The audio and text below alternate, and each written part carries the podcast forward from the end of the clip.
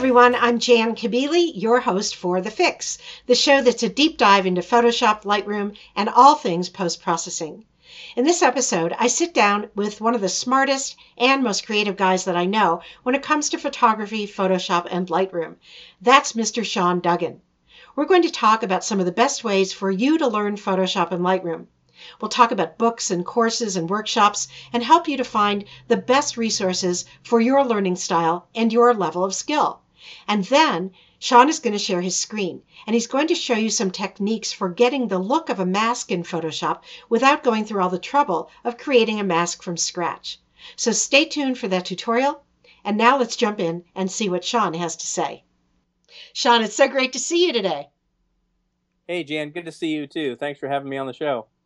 You know, Sean, whenever I give people your bio, I'm so amazed at all the many different ways that you've been teaching people over the years. You've done books and workshops, and you do lynda.com courses. And it got me thinking about the, there are so many different ways not only to teach Photoshop and Lightroom and photography, but also how to learn them. And right. I know, I know a lot of photographers are kind of flummoxed by this. There are all these options out there, and if they're beginners, they don't know where to get started. And if they're already into post processing, they kind of don't always know where to go to get the best information. Do you have any input for us on this? Well, you know, I'm I'm fortunate in that I've been teaching uh, Photoshop and digital imaging software and processing um, since 1997. So I've had the benefit of seeing uh, and interacting with a lot of different uh, uh, types of classes and types of learning experiences and, and different types of students to see how people uh, do best when they're learning this. And I, I think it really varies depending on uh, who you are and where you are at in your familiarity with the software. So I think if you're just starting out and have only a smattering of familiarity with the software, I think that uh, a course where you actually go to a, a venue in a classroom situation where you can be guided through some of the essentials of using the software can be really beneficial because you can have your questions answered right away.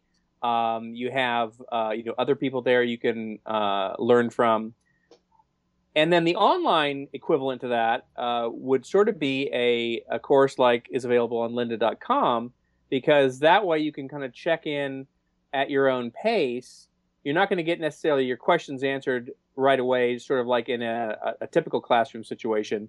But those courses are usually structured so well that all the questions are typically anticipated, or, or most of the questions, um, and are answered in the course of the movies. So what's nice about that is you can check in at your own pace and really move at your own pace to get uh, improve your understanding of the software. So I think those are two of the, you know, real fundamental ways that people can can learn. And of course, there, there's books as well uh, if you're a, a book learner.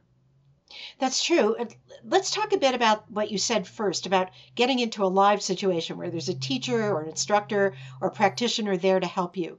I really remember when I first started learning Photoshop a billion years ago, um, I didn't know where to start. And so I kind of looked around. There weren't a lot of Photoshop workshops at that point. You had to go to the community colleges to take, um, you know, like classes as a continuing education student. Right. And I took some classes that were good, but I took some that weren't so good, right? And I think for me, it came down to who the instructor was and their method of teaching. And just because, what I found out is just because it says Photoshop class, that doesn't mean it's going to be a good Photoshop class, right? Or one that is good for you. So, what, you know, how do you start filtering through that if you decide that, yeah, I need to go and be with someone who's sitting there next to me, at least to get started. Yeah.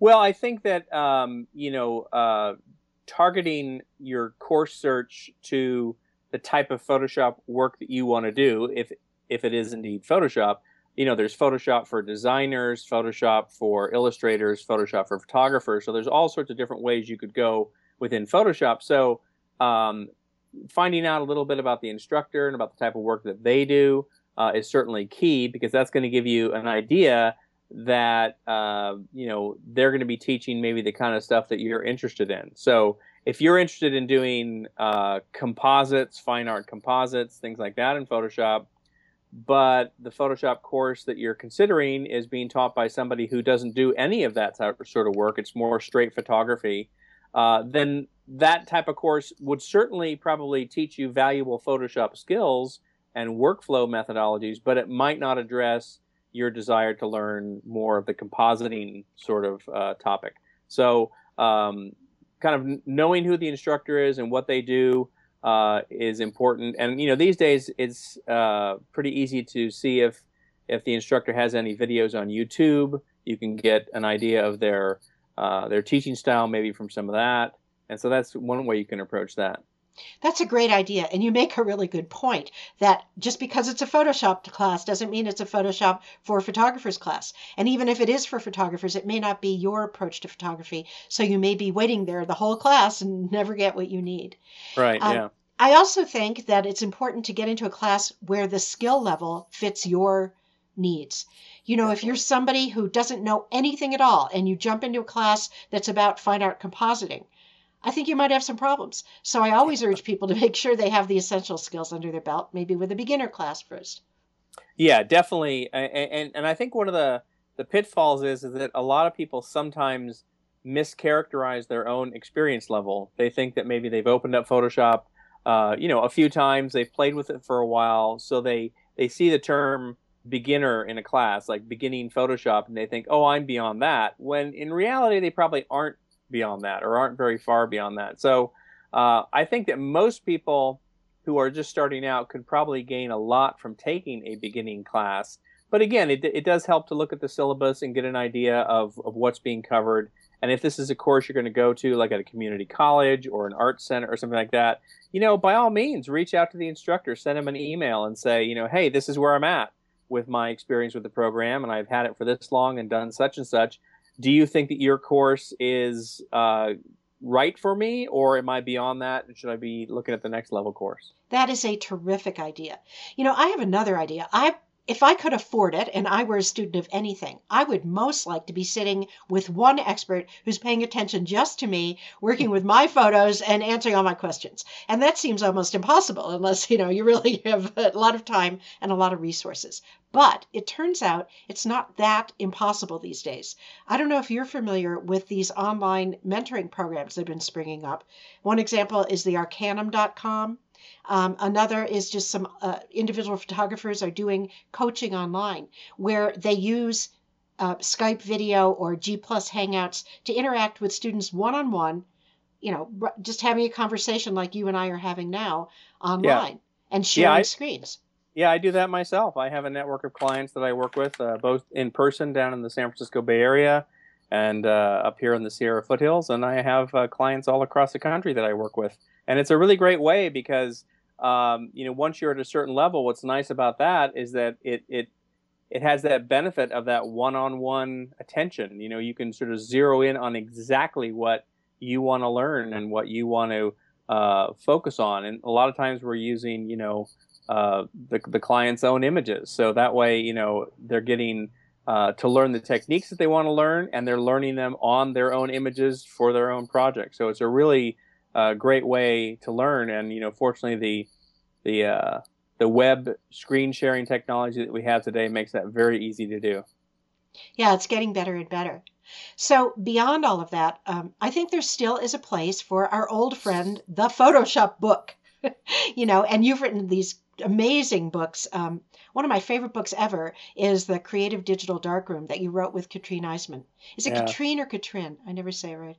Katrine. Katrine, yeah. yeah. That book, you should see. I mean, you guys, you got to get this book. Creative Digital Darkroom by Sean Duggan and Katrine Eismann is fantastic. Um, would you say it's not a beginner's book?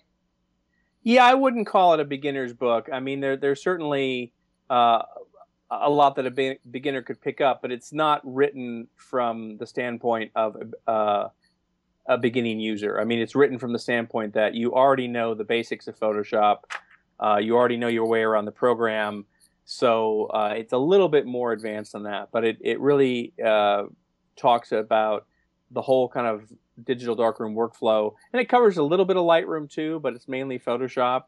Um, and it really was a, a, great fun project to work on. And I'm actually teaching a workshop at Anderson Ranch Art Center in Colorado in June of 2015 called the Creative Digital Darkroom. So it's a, a week long workshop that's a distillation of many of the the ideas and concepts in that book.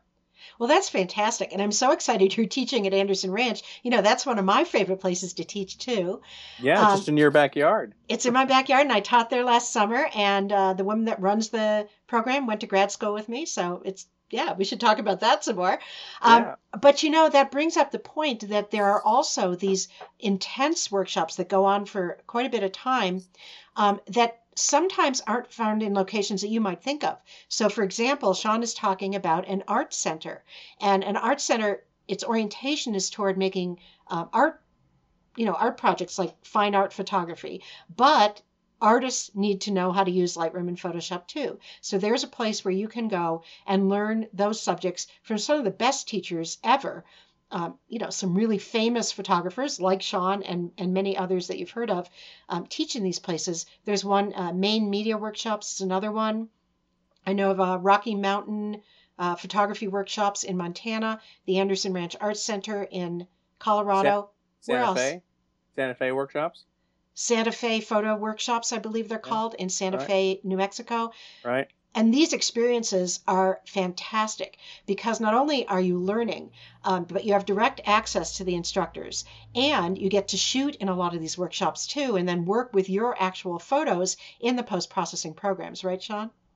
Yeah, and in all of those workshops, uh, typically they're, you know, five to seven days, depending on, on the different workshop venue. But uh, on all the ones that I do, there's always a, an actual photography component. We're not in a digital lab in front of the computers you know eight hours a day because if you go to a place that has stunning beautiful scenery uh, it would be a shame not to take advantage of that. So uh, we're kind of doing both. We're out shooting and photographing and then we are coming back into the lab um, covering certain topics and working on processing our images making them look better. Uh, you know a wide variety of topics depending on uh, what the workshop is about and I think that's really important. I mean, let's be honest, there's only so much you can take of trying to stuff computer programs into your brain. Yeah. Um, you know, and particularly when you're not using them. So, this approach of shooting, bringing your own photos into the computer, learning as you work on your own photos, I think is a great way, uh, you know, to pick up useful topics that work for your workflow but it's also it helps you remember what you've learned the idea for me of practicing is oh so important yeah well, you know, it's it's also um, it, it, kind of exercises both sides of your creative brain because it's it's a different type of creativity to be out working with your camera and seeing scenes and composing scenes and uh, capturing them with your camera. So that's a different type of creativity from actually sitting in front of the computer and working on them in Lightroom or Photoshop. So it kind of uh, really gives you a good creative workout during the week, and it splits it up. So you have that time when you're out in the fresh air, usually in really interesting, beautiful scenery and locations, and then you can come back and work on your images uh, at other times during the day. So it really works well in terms of you know kind of being the the the whole the the holistic whole body creative experience. that's true. It's really great. So I guess the way I'm coming down on this is that whatever you can do that's taught by professional instructors and that kind of takes a whole approach to a subject. It's great to be able to go to YouTube and look at a tutorial or two, but if you really want to get a sense of the entire workflow, um, it's very useful to take these these larger form um, teaching uh, learning experiences. I think. Yeah, and you know, there are a lot of very good videos on YouTube that you can watch.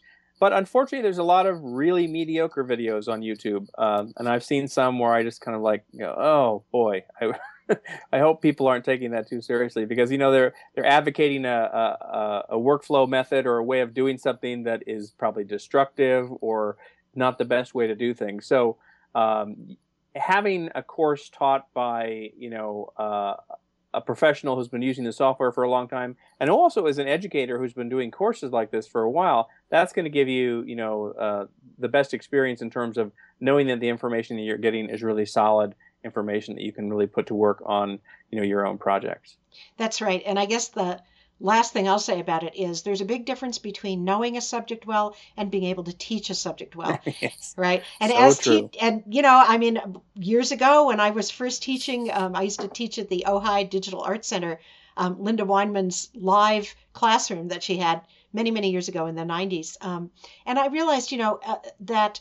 Uh, it doesn't matter. It didn't matter how much I knew. I also had to learn how to teach, and I did Yeah. that from the best. So yeah, it's really Yeah, important. you're right. No, it's an excellent point. Yeah. So having said that, I'd like you to teach us something. Would you do that? yeah, let me uh, do my screen share here and we'll dive in and I'll show you some fun stuff. So, what I'm going to show you are a few techniques to do what I call masking without a mask. So, uh, I use layer masks a lot in my compositing, and of course, a layer mask is a way that you can control the visibility of elements on a layer, so you're only showing what you want.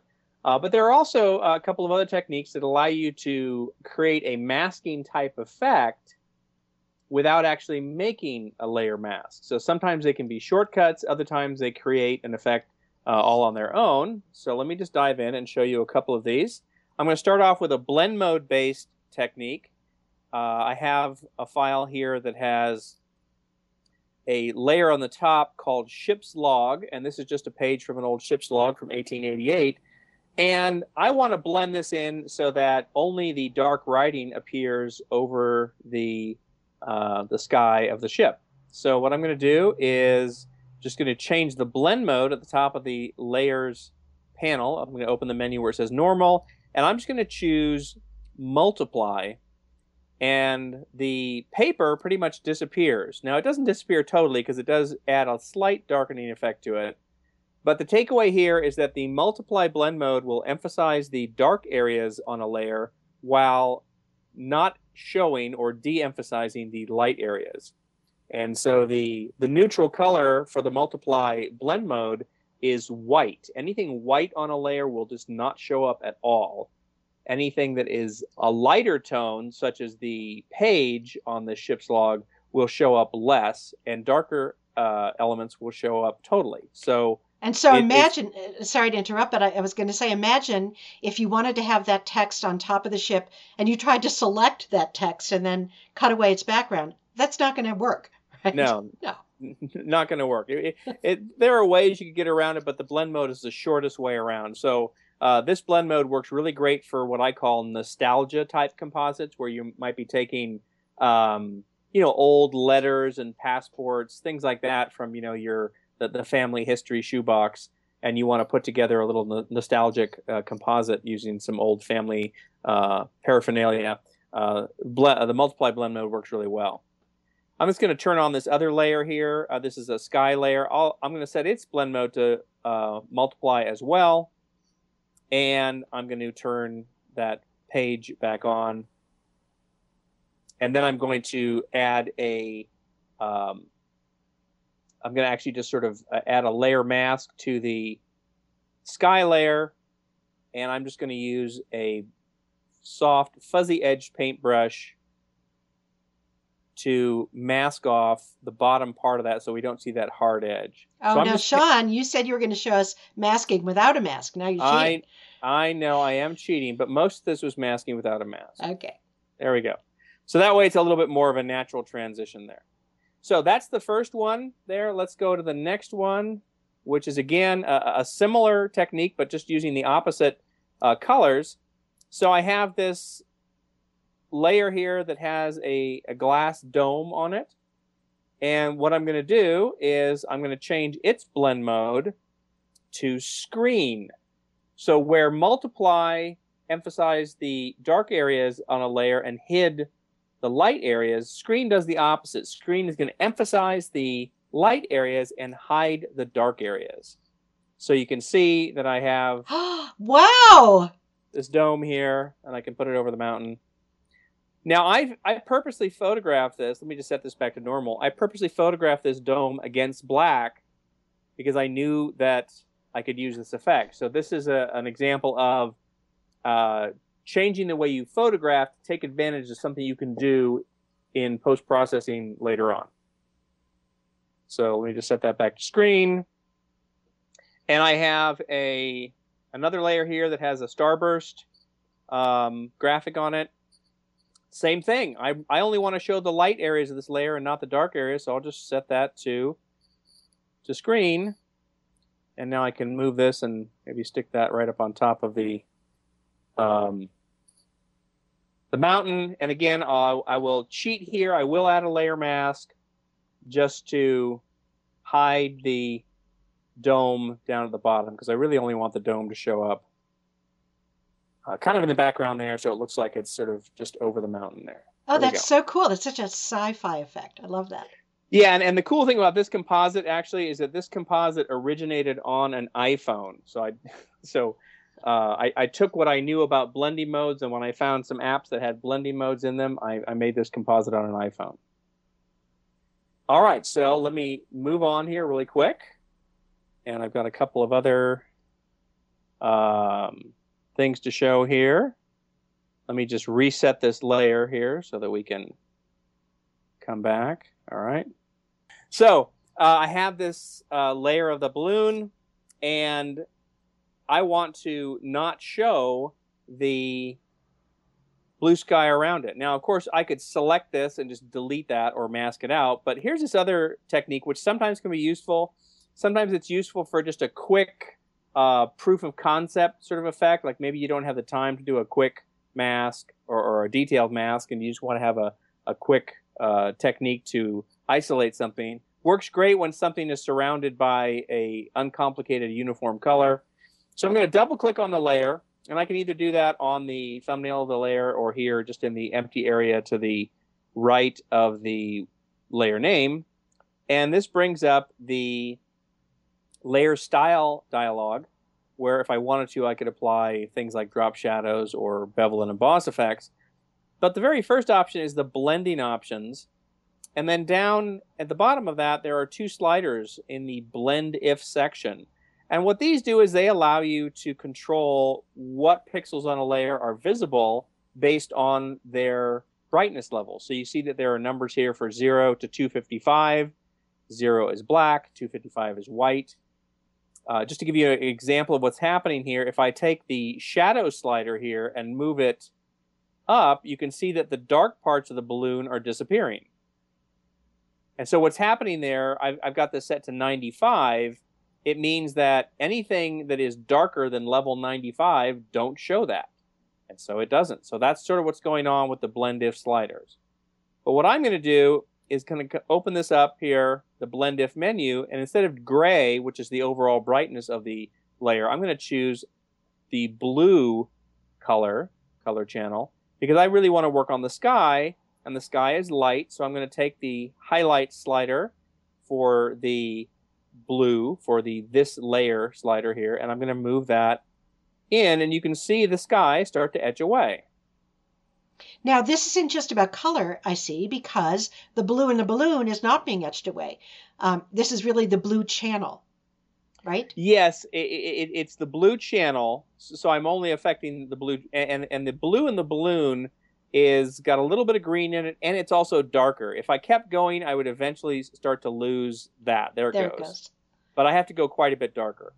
So the the thing to keep in mind about this technique is that if there were any other tones in the image that were similar to this light blue of the sky, they would be affected as well. So it's what I call a situational technique. It will only work if you know a certain situation is present in your image.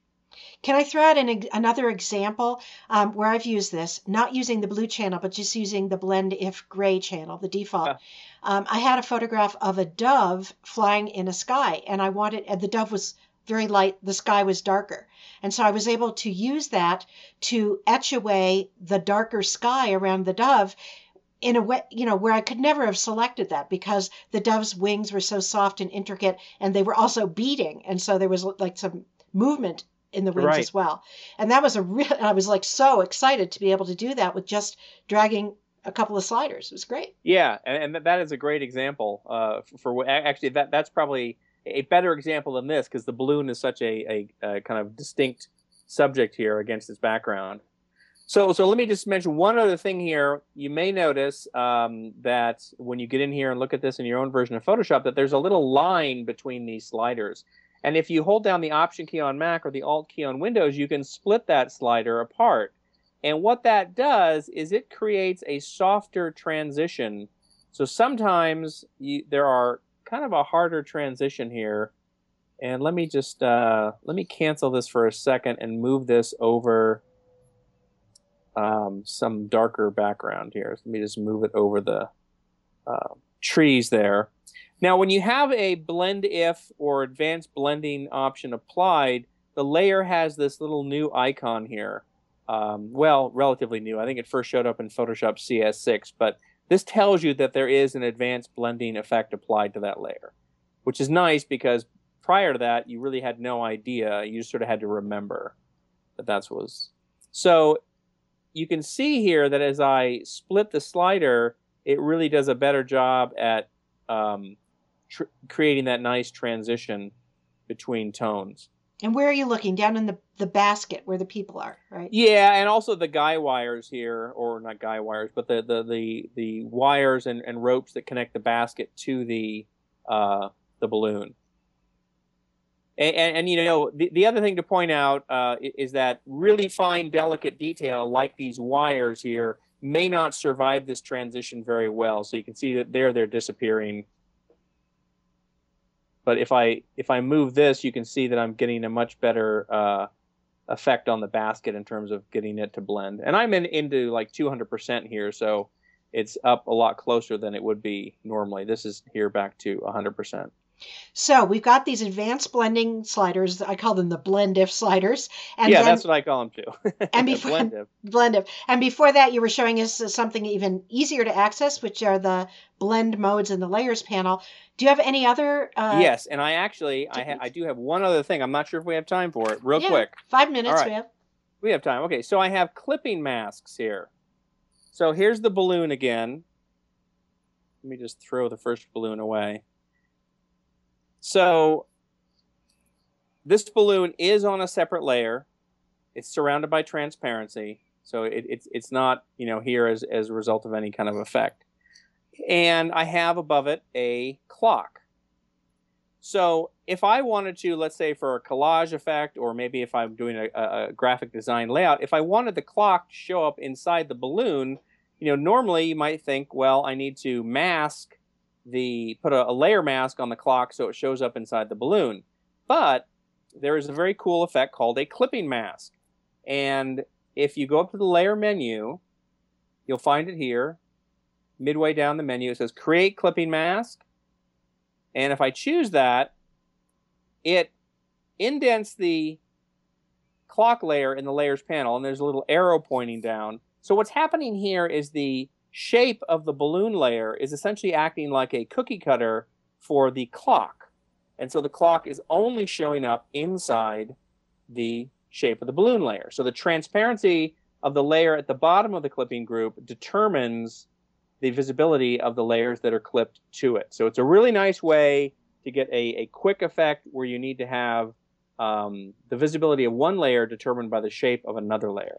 So that's where I think a lot of people get tripped up too, is that it is the layer below that is determining the ultimate shape and clipping the layer or layers above, correct? Right, yeah.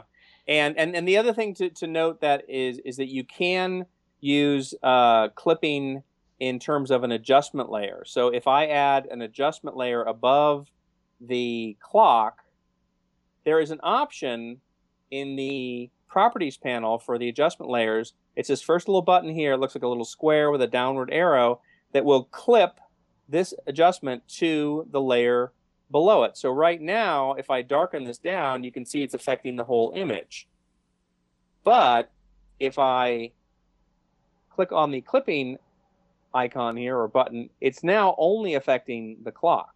So now you can see in the layers panel how it's indented just like the clock layer is, and this is only affecting the clock. And since the clock is clipped to the balloon, it's only showing up inside that shape of the balloon. So there are all kinds of things you can do with this. A really typical thing you see a lot is where the bottom layer is text and the top layer is a photograph. Yes, and you can use use the shape of the letters to um, define where the photograph appears. Indeed. Yeah. Classic example. So, you know, Sean, I know that uh, you're using very simple examples, but I want to make sure that people understand that you are an amazing artist and you have created some really great composites like this that are very believable using these techniques, you know, where they aren't just simple teaching examples. Where can people find those? Uh, probably the easiest uh, place would be at my website. There's a, a, a gallery on my website called Postcards from the Imaginarium and so I have some of my more detailed composites in there. Uh, and then I also have, uh, if they follow me on, on Facebook, they can just go to my website, seanduggan.com, and there's links to all the social media channels where I'm at. Uh, and I, I post a lot of stuff to my Facebook page. And then if, you, if you're interested in doing composites on your smartphone or tablet, I have a brand new course at lynda.com on creating photo composites on smartphones and tablets. Oh, that's great. I can't wait to listen to that one. Well, unfortunately, it's that time to say goodbye. I so much enjoyed talking to you, as always, Sean. Well, I've enjoyed it too, Jan, and thanks so much for inviting me on. I look forward to coming on again. I'll definitely invite you. Cool. Thanks for joining me for this episode of The Fix on the TWIP Network. If you'd like to see more great photography shows and catch more episodes of The Fix, head over to thisweekinphoto.com. And don't forget to tune in next week for more great interviews and interesting Photoshop and Lightroom techniques here on The Fix. See you then.